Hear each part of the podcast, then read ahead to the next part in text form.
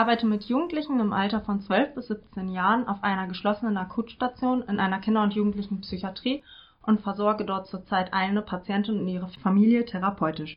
Zu meinen Aufgaben gehören zudem die Diagnostik und die Krisenintervention bei selbstverletzenden und suizidalen Jugendlichen.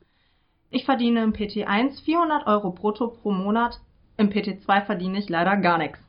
Für meine Ausbildung zahle ich 330 Euro pro Monat. Ich habe einen Masterabschluss in Erziehungswissenschaft und eine abgeschlossene Gesundheits- und Krankenpflegeausbildung. Das Einstiegsgehalt für die Erziehungswissenschaftler beträgt eigentlich 3.635 Euro brutto pro Monat. Ich habe im Studium und vor der Weiterbildung viereinhalb Jahre auf einer geschlossenen Akutstation für Erwachsene gearbeitet. Meine Ausbildung finanziere ich mit Unterstützung meines Freundes, meiner Eltern und durch Ersparnisse. Hallo, ich bin Pia. Ich arbeite mit Kindern im Alter von 5 bis 12 Jahren in einer Kinder- und Jugendpsychiatrie und versorge dort zurzeit zwei Patienten und ihre Familien therapeutisch. Zu meinen Aufgaben gehört die Durchführung von Diagnostik und ich bin verantwortlich für die Gruppentherapie. Ich habe im PT1 keine direkte Supervision, aber ich habe eigentlich immer die Möglichkeit, meine Anleitungen zu Themen zu fragen. Und es gibt auch einen festen Termin für eine Intervision, wo wir aktuelle Themen unserer Fälle besprechen. Ich verdiene circa 6 Euro brutto pro Stunde. Ja, und für meine Ausbildung zahle ich 330 Euro pro Monat. Ich habe einen Masterabschluss in klinischer Psychologie gemacht, wo das durchschnittliche Einstiegsgehalt für Psychologen eigentlich 4.056 Euro betragen würde brutto im Monat. Ich habe insgesamt fünfeinhalb Jahre studiert und nebenbei Praktika gemacht und erste Berufserfahrungen im psychologischen Bereich gesammelt. Meine Ausbildung finanziere ich einerseits durch Ersparnisse und andererseits werde ich von meinen Eltern und auch von meinem Freund unterstützt. Hallo, ich bin Psychotherapeutin in Ausbildung und arbeite derzeit auf einer offenen Station einer Psychiatrie für Erwachsene. Meine Station ist spezialisiert auf Borderline-Persönlichkeitsstörungen und Psychosen. Wir haben meistens circa 20 Patienten, die Einzelgespräche erhalten sollen und sind da meist als Peers zu zweit oder zu dritt für zuständig. Somit sehe ich wöchentlich sechs Patienten für die Einzelgespräche und leite außerdem zwei therapeutische Gruppenangebote. An Gruppensupervisionsstunden bekomme ich vier bis sechs Stück im Monat. Ähm, Einzelsupervision ist bei uns leider nicht vorgesehen. Im Monat verdiene ich 400 Euro brutto und für meine Ausbildung zahle ich davon 350 Euro im Monat und muss dann noch ein Monatsticket für öffentliche Verkehrsmittel bezahlen, das sich derzeit auf ungefähr 100 Euro berechnet. Ich habe einen Masterabschluss in Gesundheits- und Sozialpsychologie. Mit dem Masterabschluss hätte ich eigentlich ein Einstiegsgehalt von ein bisschen mehr als 4000 Euro im Monat. Ich habe insgesamt vier Jahre studiert und habe drei Jahre Berufserfahrung als Psychologin in der Wirtschaft meine Ausbildung finanziere ich durch einen Kredit bei meinem Vater und meinem Nebenjob und außerdem unterstützt mich mein Partner bei gemeinsamen Unterhaltskosten. Ich arbeite 25 Stunden in der Woche in der Klinik und mindestens 16 Stunden in der Woche bei meinem Nebenjob. Der hat auch mit der Versorgung von psychisch kranken Menschen zu tun und da muss ich öfter mal flexibel sein und benötige neben den zeitlichen Kapazitäten auch sehr stark emotionale Kapazitäten. Meine Ausbildungsseminare finden alle zwei Wochen am Wochenende statt und Somit, wenn ich es hochrechne, muss ich neben meiner Ausbildung, die ich in Vollzeit absolviere, noch mindestens 16 weitere Stunden in der Woche arbeiten. Ich bin Pia.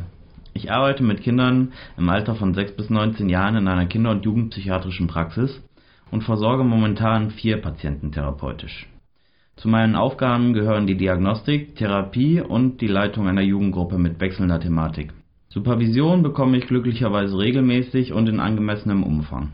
Ich verdiene für meine Tätigkeit den gesetzlichen Mindestlohn von ca. 10 Euro pro Stunde. Für meine Ausbildung zahle ich pro Monat 330 Euro. Insgesamt habe ich also ca. 120 Euro im Monat zum Leben zur Verfügung. Ich habe einen Masterabschluss in Erziehungswissenschaften. Das durchschnittliche Einstiegsgehalt für meinen Beruf beträgt eigentlich 3635 Euro brutto. Ich habe acht Jahre lang studiert und währenddessen einige Praktika absolviert. Meine Ausbildung finanziere ich momentan durch Ersparnisse, die ich während meiner eineinhalbjährigen Tätigkeit in einer Kita zusammengespart habe. Hi, ich bin Pia. Ich arbeite mit Kindern im Alter von 6 bis 18 Jahren in einer psychiatrischen Tagesklinik und versorge zurzeit zwei Patienten therapeutisch. Außerdem zu meinen Aufgaben gehören Gruppentrainings wie zum Beispiel das Marburger Konzentrationstraining, Entspannungsgruppen oder Selbstachtsamkeitstraining. Ich habe eigentlich eine Stunde Supervision pro Woche, die findet aber eher selten statt. Ich verdiene 940 Euro brutto im Monat. Für meine Ausbildung zahle ich 330 Euro pro Monat. Ich habe einen Masterabschluss in Erziehungswissenschaft und das durchschnittliche Einstiegsgehalt für meinen Beruf beträgt eigentlich 3635 Euro brutto im Monat. Ich habe fünf Jahre studiert und nebenbei immer wieder Praktika gemacht. Meine Ausbildung finanziere ich durch Ersparnisse und einen Kredit meiner Eltern, welchen ich ihnen dann zurückzahle, wenn ich dann irgendwann mal selbst verdiene. Im August fange ich dann äh, mein PT2-Jahr an und da verdiene ich dann nichts.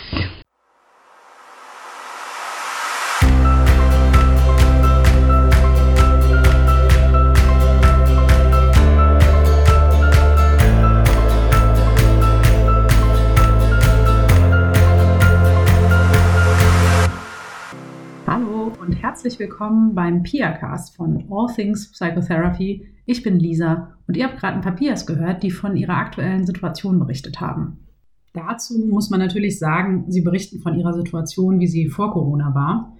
Jetzt geht es vielen Pias ja noch ganz anders. Zur Corona-Situation von Pias würde ich nachher mehr erzählen. Jetzt aber erstmal zu den Geschichten, die ihr gerade gehört habt. In dieser Folge soll es einerseits darum gehen, was man in der jetzigen Situation als Pia noch Positives tun kann. Aber am Anfang soll es erstmal darum gehen, wie die aktuelle Situation von Pias ist. Ich glaube, das ganze letzte Jahr war für uns Pia nicht sehr positiv und auch, ich glaube, für die Psychiatrie insgesamt enttäuschend. Es gibt das neue Gesetz und den zukünftigen PIFs, also Psychotherapeuten in Weiterbildung, wird es deutlich, hoffentlich, deutlich besser gehen, aber so wie es gerade aussieht, auf jeden Fall besser gehen als den aktuellen PIAs allerdings auch nicht so gut, wie wir es gehofft und angestrebt hatten. An der Lage der aktuellen PIAs wird sich erstmal nicht viel verändern. Und alle, die die Ausbildung noch nach dem alten System machen, werden in genau die gleiche Lage kommen. Und das wird noch zwölf Jahre lang so weitergehen. Das neue Gesetz sieht zwar einige minimale Verbesserungen vor, zum Beispiel, dass PIAs eben im PT1 mindestens 1000 Euro bekommen sollen und dass sie in der Ambulanzzeit mindestens 40 Prozent vom Einkommen bekommen sollen. Das ist allerdings nicht genau definiert, genauso wie das mit den 1000 Euro nicht genau definiert ist. Ähm, das Problem ist auch, dass viele Peers in der PT1 mehr als 1000 Euro bekommen und sich momentan die Frage stellt, woher kommen diese 1000 Euro? Sie sollen von den Krankenkassen kommen, allerdings gibt es da einen Verhandlungsspielraum. Das heißt, die Kliniken müssen mit den Krankenkassen über diese Zuzahlung verhandeln. Und die Krankenkassen können dann eben auch aushandeln, dass sie zwar diese 1000 Euro mehr für die PIA auszahlen, allerdings dann den Kliniken an anderer Stelle Geld kürzen. Somit ist es so, dass einige Kliniken sogar ihre PIA-Stellen auch zurückgefahren haben, weil sie fürchten, dass die PIAs diese 1000 Euro dann eben einklagen und aber doch die Kliniken diese 1000 Euro draufzahlen. Da sind wir natürlich wieder an dem Punkt, sicherlich halten die Kliniken das Geld. Aber sie werden jetzt auch nicht auf einmal sich dazu bereit erklären, das eben doch zu zahlen. Und genauso wenig ist irgendwie definiert, wie 1000 Euro, 1000 Euro obendrauf auf das Gehalt, was die Klinik vorher schon gezahlt hat oder insgesamt 1000 Euro.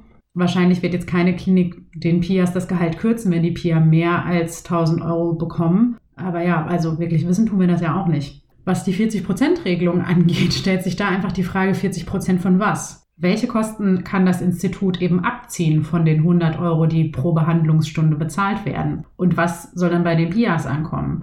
Dazu wissen die Institute selbst auch nicht mehr. Deswegen lassen sie sich im Moment oder haben sich vor der Corona-Krise, jetzt haben die wahrscheinlich andere Sachen zu tun, aber haben sich viele Institute eben rechtlich beraten lassen, von was diese 40 Prozent gelten. Manche Institute lassen im Moment auch ihre Verträge ändern und legen diese Mehrkosten quasi wieder auf die Ausbildungsteilnehmer um. Also das heißt, sie erhöhen die Ausbildungskosten und setzen eben auch Ausbildungsteilnehmer, die schon länger da sind, unter Druck, neue Verträge zu unterschreiben, die die Finanzierung der Ausbildung eben neu regeln. Und gerade weil jedes Institut seinen eigenen Vertrag hat, ist es so schwierig, eine pauschale Aussage darüber zu treffen, inwieweit sich das neue Gesetz auf die Verträge auswirkt. Das wird wahrscheinlich auch wieder bei jedem Vertrag anders sein. Und deshalb kann man da im Moment leider sehr wenig zu sagen. Es gibt allerdings auch einige schöne Beispiele von Instituten, die jetzt die Auszahlung an die PIAs erhöht haben in der Ambulanz, also die wirklich jetzt auf 40 Euro hochgegangen sind. Das heißt also, das neue Gesetz hat ziemlich viele Fragen aufgeworfen die wir im Moment noch nicht beantworten können und die natürlich jetzt durch die aktuelle Situation auch noch hinausgezögert werden, verständlicherweise.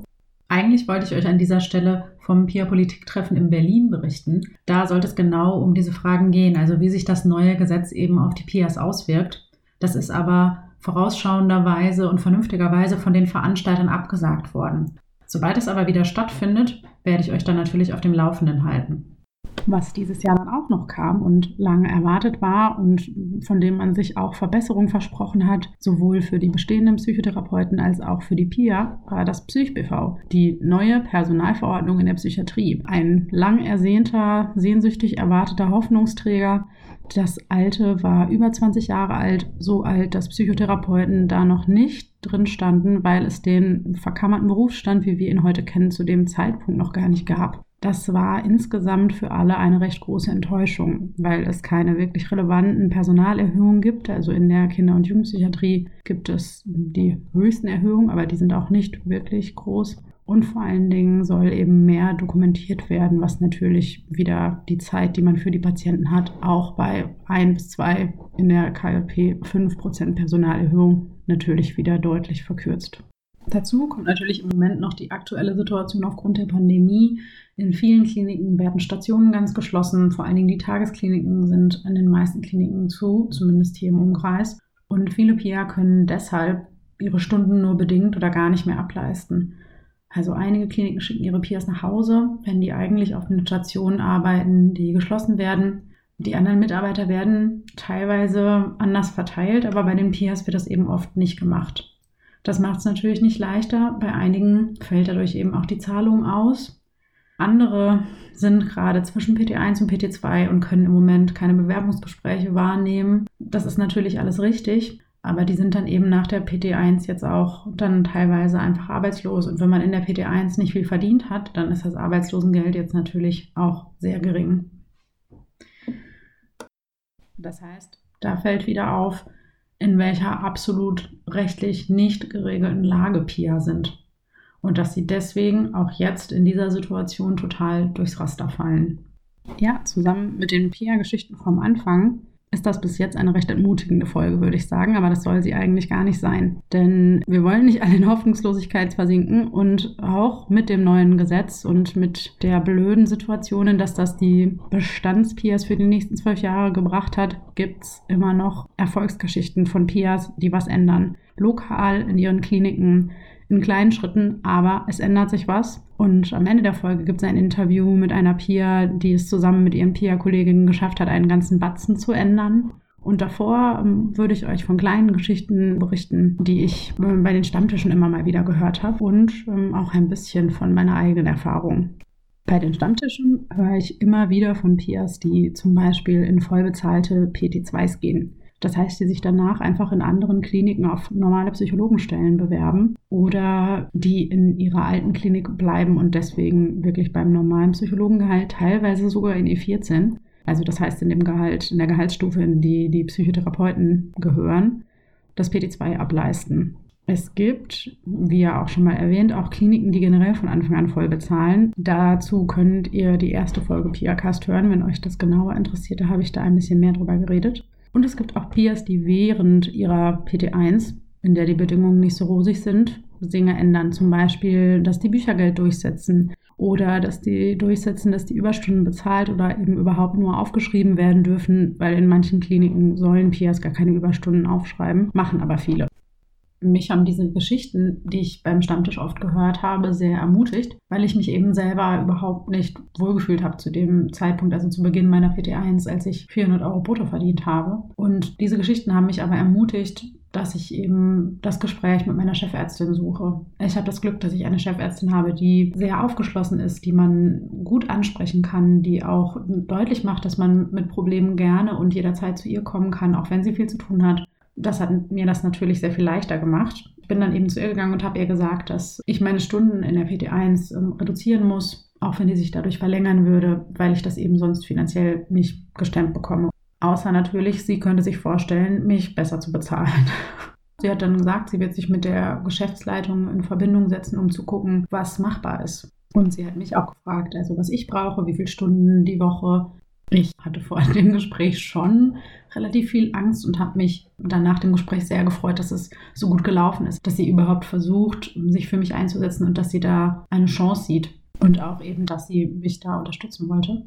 Und dann kam sie tatsächlich ein paar Tage später zu mir und konnte mir eine halbe Stelle anbieten. Und ähm, ja, da habe ich mich sehr, sehr, sehr gefreut. Das hat schon viel geändert. Allerdings leider nur für mich, weil die anderen Peer arbeiten weiter zu den Bedingungen, die sie, also die ich eben auch vorher hatte. Das heißt, für 400 Euro brutto im Monat. Ja. Das heißt, es gibt in meiner Klinik viel, viel Verbesserungsspielraum nach oben. Es ist jetzt eben auch so, dass ähm, die PIA-Stellen reduziert werden aufgrund dieser 1000-Euro-Regelung, die im neuen Gesetz steht. Das klingt auch alles wieder nicht sehr ermutigend und deswegen habe ich zum Abschluss eine PIA für euch interviewt, die es eben geschafft hat, dass sie nachhaltig in ihrer Klinik für alle Pia, die nach ihr kommen, etwas verändern konnte. Und selber hat sie davon nicht mehr so viel, aber das hört ihr gleich von ihr selber. Zur Audioqualität möchte ich kurz was sagen. Die ändert sich innerhalb des Gesprächs immer mal wieder und ist an einigen Stellen vielleicht auch nicht so super. Wir haben unser Bestes gegeben, aber wir haben es eben aufgrund von Corona über Fernaufnahme gemacht und da ist uns leider auch ein paar Mal die Verbindung weggebrochen. Also wundert euch nicht, wenn die Audioqualität zwischendurch mal wechselt.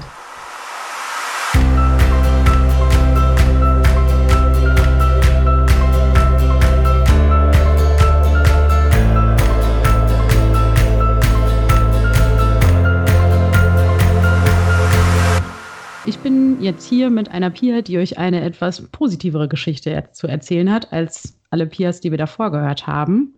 Magst du dich einmal vorstellen? Ja, erstmal hallo und danke für die Einladung.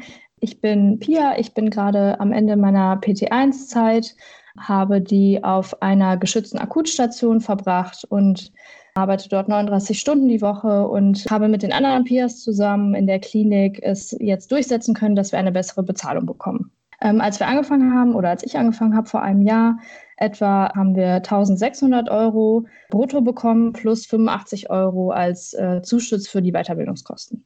Jetzt konnten wir es durchsetzen, dass wir ab diesem Monat 1900 Euro bekommen plus 100 Euro Weiterbildungskosten. Wir haben im, ja, im Frühsommer, Sommer sowas, haben wir angefangen, uns wirklich konkreter Gedanken dazu zu machen, was wir für Argumente sammeln können, um eben besser bezahlt zu werden oder andere Bedingungen dort zu bekommen. Also zum Beispiel war eine andere Alternative statt mehr Geld für das gleiche Geld einen Tag weniger ähm, in der Klinik zu arbeiten. Mit den 39 Stunden bin ich natürlich jetzt eine ganze Woche da, also fünf Tage die Woche. Und ja, dann haben wir uns zusammengesetzt, ähm, wir Pias, und haben ähm, mal so gesammelt, was eben so unsere Bedingungen gerade sind, was wir dort für Arbeit leisten, ähm, haben uns dann ähm, ausgetauscht, teilweise mit unseren Oberärzten und dann eben auch vor allem mit dem leitenden Arzt der Klinik, der sich dann letztendlich auch mit uns zusammen sozusagen eigentlich auch eingesetzt hat. Also er hat sich dann eben mit der Geschäftsführung ausgetauscht, mit den, ja, zusammen mit den Argumenten, die wir vorher gesammelt haben. Also der Chefarzt war von vornherein auf eurer Seite dann quasi oder gab es das schon, war die PIA-Generation, die vor euch da war, auch schon im Gespräch mit dem?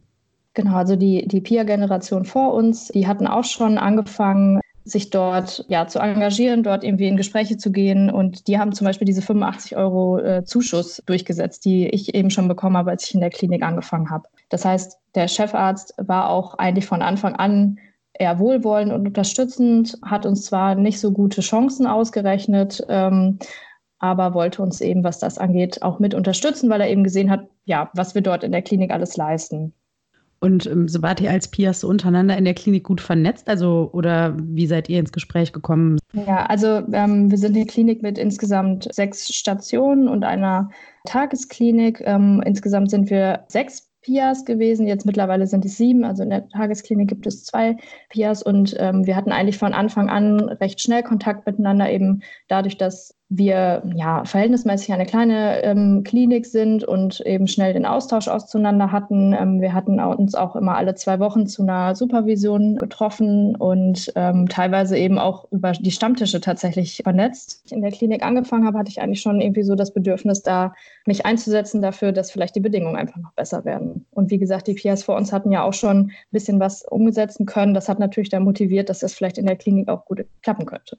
Also das heißt, es war auch total transparent, dass, dass Pias sich da schon mal eingesetzt haben und dass das durchaus eine Wirkung haben kann. Ja, also zumindest habe ich das halt direkt dort so erfahren, eben tatsächlich auch, weil eine der vorherigen Pias jetzt dort auch als Psychologin arbeitet, die uns das dann natürlich auch erzählt hat. Ah, super, das ist richtig gut. nee, dann sieht man einfach nochmal, also es gibt ja ein paar, die auch so Geschichten haben von wegen, ne, wir haben Büchergeld durchgesetzt oder wir haben irgendwie ein freies Mittagessen durchgesetzt und dann denkt man, das ist so ein kleiner Schritt, aber im Endeffekt, wenn man Glück hat, kann dann sowas draus werden wie bei euch, dass die Generation nach einem dann einfach ermutigt ist und sich denkt, okay, jetzt fordern wir mal richtig was. Genau, also einmal das und auch muss ich tatsächlich sagen, dass ich so durch die, durch die Stammtische und durch das, was so ähm, bei Facebook und Twitter so passiert ist, dass ich dadurch auch nochmal extra motiviert war eigentlich, weil es da auch, weiß nicht, da wurde man eben nochmal dazu ermutigt, so zumindest kleine Dinge durchzusetzen. Und wir haben uns dann halt abgesprochen und ich muss auch sagen, dass so die anderen Peers da auch einfach direkt dabei waren und niemand da jetzt gesagt hat, oh nee, ich weiß nicht, das traue ich mich jetzt nicht, sondern wir haben gesagt, okay, lass uns das mal versuchen und wir machen ja auch gute Arbeit und viel Arbeit und ähm, ja, mehr als ein Nein können wir an der Stelle ja nicht bekommen. Also niemand von euch hatte Angst, dass das ist ja oft so eine große Angst, dass man denkt, oh Gott, ich fordere hier mhm. was, was total unangemessen ist und hinterher sagt der Chefarzt, okay, nee, dann darfst du hier nicht mehr arbeiten. Ja, also wir haben darüber auch diskutiert. Es war natürlich schon so, dass wir gucken mussten, okay, welche Argumente sind auch wirklich die richtigen Argumente und welche haben wirklich auch eine Chance. Ähm, wir wollten uns natürlich auch nicht zu weit aus dem Fenster lehnen. Ich glaube, gut ist auch nochmal, dass wir auch von verschiedenen Instituten kommen. Das heißt, dass jetzt nicht irgendwie, das war so ein bisschen erst unsere Sorge, dass dann die Klinik irgendwie einen Eindruck bekommt, ach so, die Pias von dem Institut, die wollen hier jetzt besondere Bedingungen haben, dann nehmen wir keine mehr. Also das hatten wir natürlich überlegt, aber dadurch, dass wir eben schon direkt von unterschiedlichen Instituten kamen, war das eigentlich schon direkt als Argument rausgefallen. Aber richtig cool, dass ihr von Anfang an alle dachtet, dass das wird was und nicht, oh Gott, ne, dass keine Angst hatte, dass man irgendwie sieht, auch so diese Bewegung auf Facebook und Twitter und die Stammtische, mhm. auch wenn man da oft halt nur drüber redet, dass es eben scheiße läuft, das kann eben doch helfen, dass da eine andere Einstellung kommt und man nicht denkt, nee, das muss halt so sein. Genau, ich, ich muss auch sagen, irgendwie hatte ich so zwischendurch auch einfach so ein, so ein, ja, so ein Gefühl von Wut, einfach wenn man sich so wirklich vor Augen führt, dass man mit einem abgeschlossenen Studium da für einen Hungerlohn bezahlt wird oder dass viele PIAs für einen Hungerlohn bezahlt werden. Ich meine, wir haben ja im Vergleich wirklich noch eine gute, gute Stellung in der Klinik schon von vornherein jetzt auch gehabt. Also die 1600 plus die 85 brutto, das ist ja im Vergleich zu anderen Kliniken wirklich schon gut.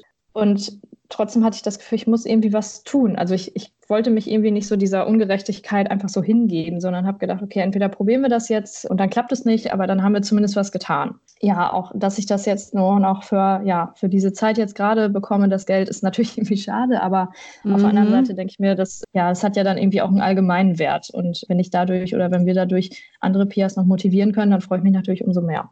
Ja, hoffentlich denkt sich die nächste Generation, sie geht auch wieder direkt zum Chefarzt. Was hat euch so am meisten geholfen? Also, wo, wo habt ihr die Inspiration hergekriegt für das, was ihr letztendlich gefordert habt? Also wir haben uns relativ, ja, was heißt relativ häufig, aber wir haben uns doch viel ausgetauscht miteinander und auch extra so Treffen gemacht, wo dann auch gar nicht so die Frage war. Wir hatten dann eben auf den Stationen gesagt, so, wir haben jetzt ein PIA-Treffen mhm. ähm, und haben dann einfach nochmal wirklich gesammelt. Jeder hatte dann doch nochmal hier Infos und da Infos. Wir hatten natürlich auch andere Kliniken zum Vergleich, gerade so aus dem Umland, haben überlegt, da gibt es mehr Ausbildungszuschuss, da gibt es die und die Argumente und die haben wir eigentlich so dann zusammengesammelt. Also ich hatte dann auch so ein bisschen Inspiration, sage ich jetzt mal, auch wirklich durch Twitter, ähm, durch Facebook, eben so durch die Gruppen, die es da gibt, durch die Hinweise, die man dort so bekommen hat. Ich kann jetzt gar nicht sagen, es war jetzt so die eine Sache. Ich glaube einfach, dass dadurch, dass wir von Anfang an uns so zusammengesetzt haben, das war schon Motivation genug, auch wirklich da nochmal nachzuschauen. Also ich hatte dann auch nochmal geguckt, nach welchen Richtlinien wir bezahlt werden und habe da eben festgestellt, okay, wir werden irgendwie bezahlt nach Praktikantengehalt, Praktikanten oder Praktikantinnen, die nach einem abgelegten Examen wie zur Erlangung der staatlichen Anerkennung vergütet werden und sind da dort irgendwie auf einer Stufe von ähm, Altenpflegern, Pflegerinnen und so weiter eingestuft worden. Und dann habe ich gedacht, ja, Moment, aber wir haben ja irgendwie einen Masterabschluss, wie kann das denn sein? Und diese Argumente haben wir dann am Ende eben auch schriftlich gesammelt. Plus dass dafür, dass wir PIAs sind in der Klinik, wir auch eigentlich wirklich viele verantwortungsvolle Aufgaben dort übernehmen und uns so gesehen relativ wenig unterscheidet von den fertigen Therapeuten oder zumindest denen, die eben nicht mehr in der, in der PT-Zeit sind. Cool, dass ihr so lange am Ball geblieben seid und euch da so intensiv reingegangen habt, auch in eurer Freizeit noch. Gab es denn im Klinikalltag eigentlich Situationen, die euch irgendwie noch mal ermutigt haben oder bei denen ihr gedacht habt, das unterstreicht unsere Forderung jetzt hier nochmal ganz gut und macht deutlich, dass PIA für die Klinik wichtig sind und eine viel höhere Bezahlung verdient hätten?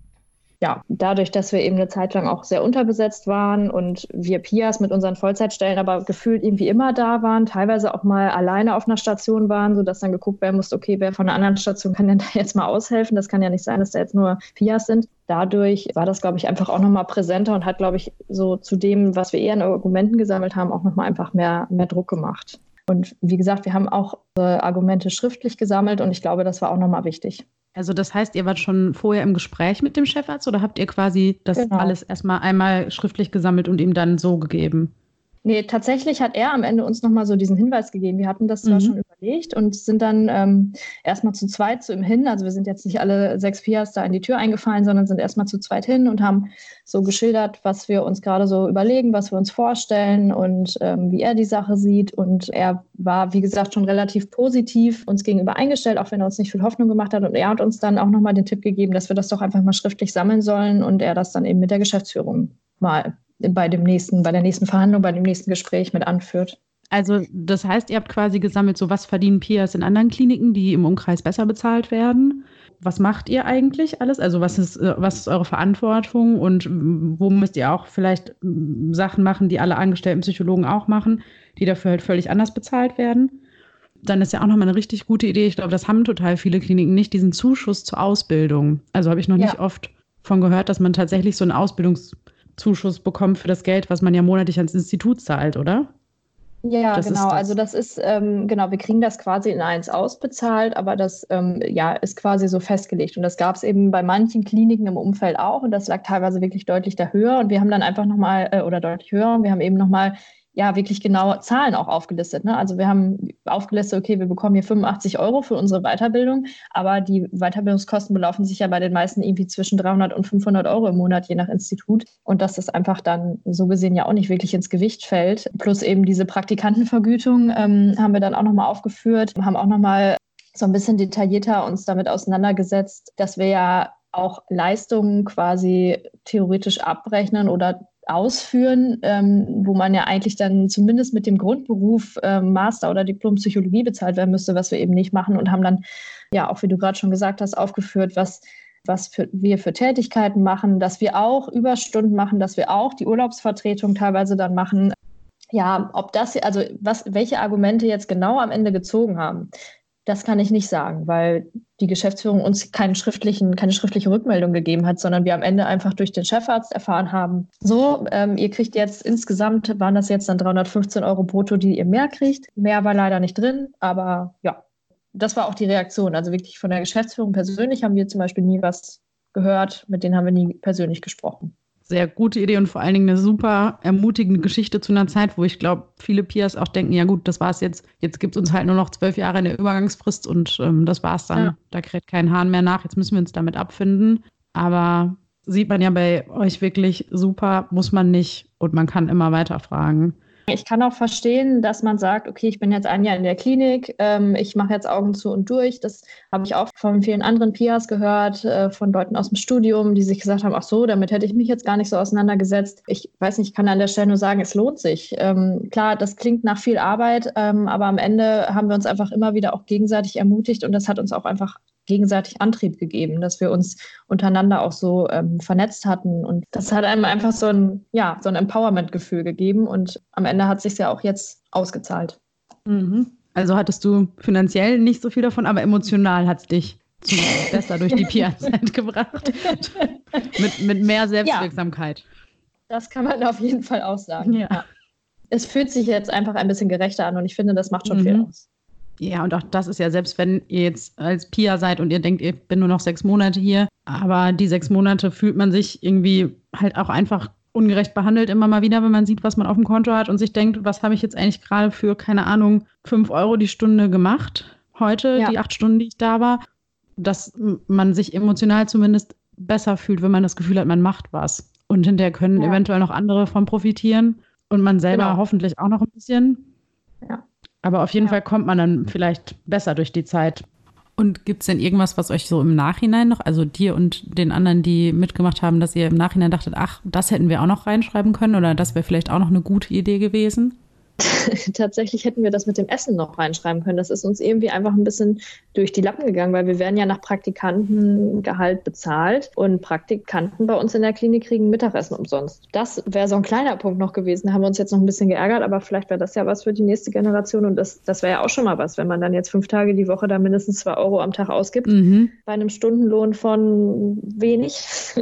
dann macht das ja auf jeden Fall auch was aus. Ja, Ansonsten, ähm, ich weiß gar nicht, ob ich das jetzt lieber gehabt hätte, vier Tage fürs gleiche Geld am Ende oder mehr Geld für fünf Tage die Woche. Aber das, also ich hatte so ein bisschen das Gefühl, die anderen wollten mehr, das mehr Geld haben, ähm, statt weniger Arbeitszeit. Wir hätten aber, glaube ich, insgesamt auf jeden Fall beides irgendwie hingenommen. Und ich weiß nicht, ob wir das vielleicht nochmal im Nachhinein hätten ein bisschen genauer ausarbeiten können, was uns da wirklich wichtiger gewesen wäre. Vielleicht hätten wir schon früher hinterher sein können. Das wäre vielleicht nochmal das, wo wir nochmal hätten mehr machen können. Oder eben einfach mehr einfordern, dass wir auch mehr Mitspracherecht haben. Also mhm. so ist es jetzt ja mehr, mehr oder weniger relativ automatisch gegangen. Ja, da hätte man vielleicht, wenn es jetzt nicht anders gegangen wäre, nochmal mehr mit der Tür ins Haus fallen können. Aber es hat ja so super geklappt und ne, also es dauert ja an Kliniken also erfahrungsgemäß ja immer sehr lange, wenn die irgendwas entscheiden müssen, was mit Geld zu tun hat. Genau, Aber also abgesegnet werden musste das auf jeden Fall auch und deswegen, weil teilweise die Runden dann nur einmal im Monat mhm. stattfanden oder dann der Punkt auf der Tagesliste relativ weit hinten war und dann nochmal verschoben wurde. Also ja. sowas war halt auch nochmal dabei, ne? Was, was hat euch denn, also das ist mit viel Warterei scheinbar verbunden. Erst ist es viel ja. Arbeit und dann ist es viel Warterei. Was hat euch geholfen, dass ihr gut durch die ganze Wartezeit gekommen seid? Also einmal wirklich der Zusammenhalt. Ich glaube, den habe ich jetzt ja schon sehr viel betont, mhm. aber der hat wirklich viel geholfen. Plus auch tatsächlich, teilweise kamen auch interessierte Nachfragen so von, vom Kollegium, die irgendwie wussten, dass wir uns da einsetzen, die haben dann mhm. mal nachgefragt, wie es denn aussieht.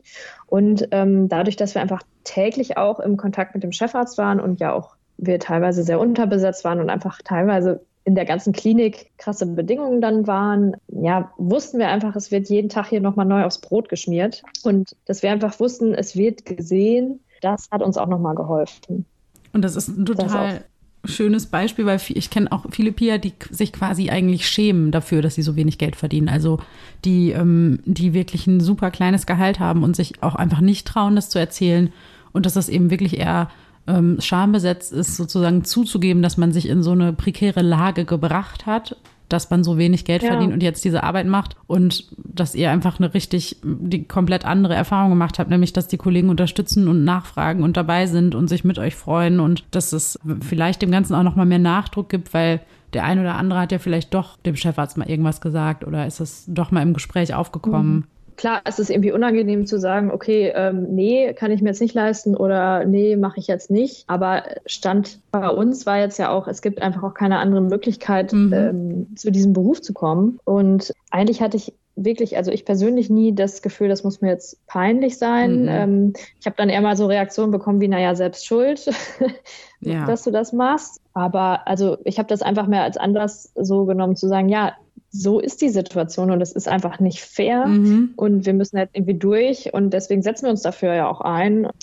Ja, das finde ich eine super gute Einstellung und es ist auch gut zu sehen, dass sich das immer mehr ändert. Dass, dass man nicht ja. da reingeht und denkt, ich muss mich eigentlich dafür schämen und in, ich habe mich in die Situation gebracht, sondern schon, das ist ja das Ziel, dass wir nicht davon ausgehen, dass wir da irgendwie selber dran schuld sind oder dass das unser Platz ist, dass wir Praktikanten sind, die halt wirklich zu wenig Geld zum Leben haben ja. und trotzdem eine volle Stelle arbeiten.